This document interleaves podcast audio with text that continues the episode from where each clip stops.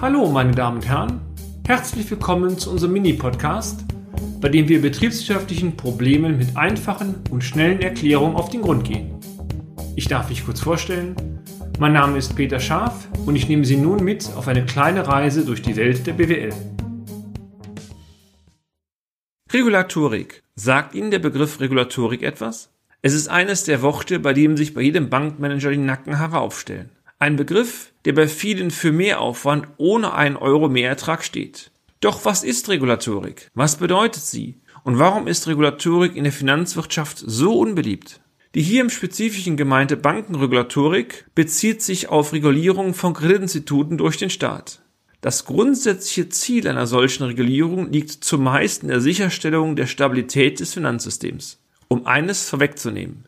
Die Regulierung von Banken ist keine neue Erfindung. So wurde bereits in Deutschland im Jahr 1934 das Kreditwesengesetz verabschiedet. Dies war als Folge der Bankenkrise von 1931 zu verstehen. Grundsätzlich ist festzuhalten, dass einer steigenden Regulierung oftmals eine Banken- oder Wirtschaftskrise vorausging. Diese wiederum hat zu schweren Verwerfungen geführt. So ereignete sich exemplarisch vor der steigenden Regulatorik der letzten Jahre die Finanzkrise ab 2007 bzw. die Eurokrise ab 2010.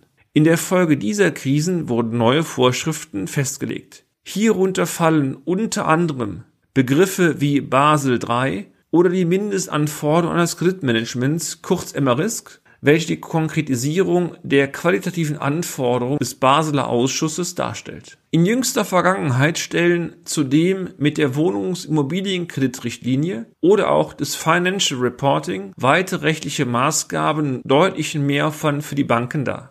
Doch hier war nicht in erster Linie die Stabilität des Finanzsystems für die neuen Regulierungen ausschlaggebend, sondern, wie beispielsweise bei der WIKR, der Schutz des Verbrauchers. Beim Financial Reporting handelt es sich um eine Vorschrift für eine vereinheitliche finanzielle Berichterstattung und Übermittlung der Banken.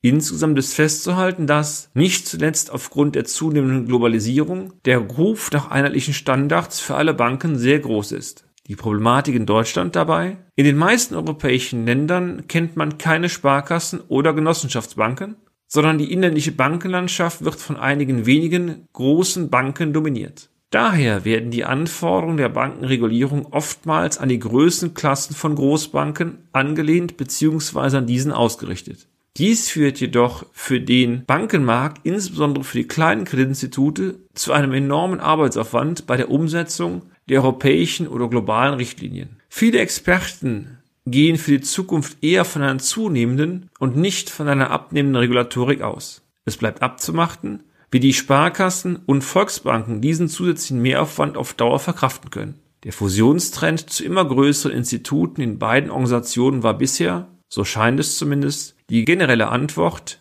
diesen steigeren Anforderungen entgegenzutreten. Und damit sind wir auch schon wieder am Ende des heutigen Podcasts. Haben wir Interesse geweckt? Fein. Dann besuchen Sie uns doch einmal auf unserer Homepage unter www.scharf-office.de und schalten Sie auch beim nächsten Mal wieder ein für eine kleine Reise in die Welt der BWL. Ihr Peter Scharf.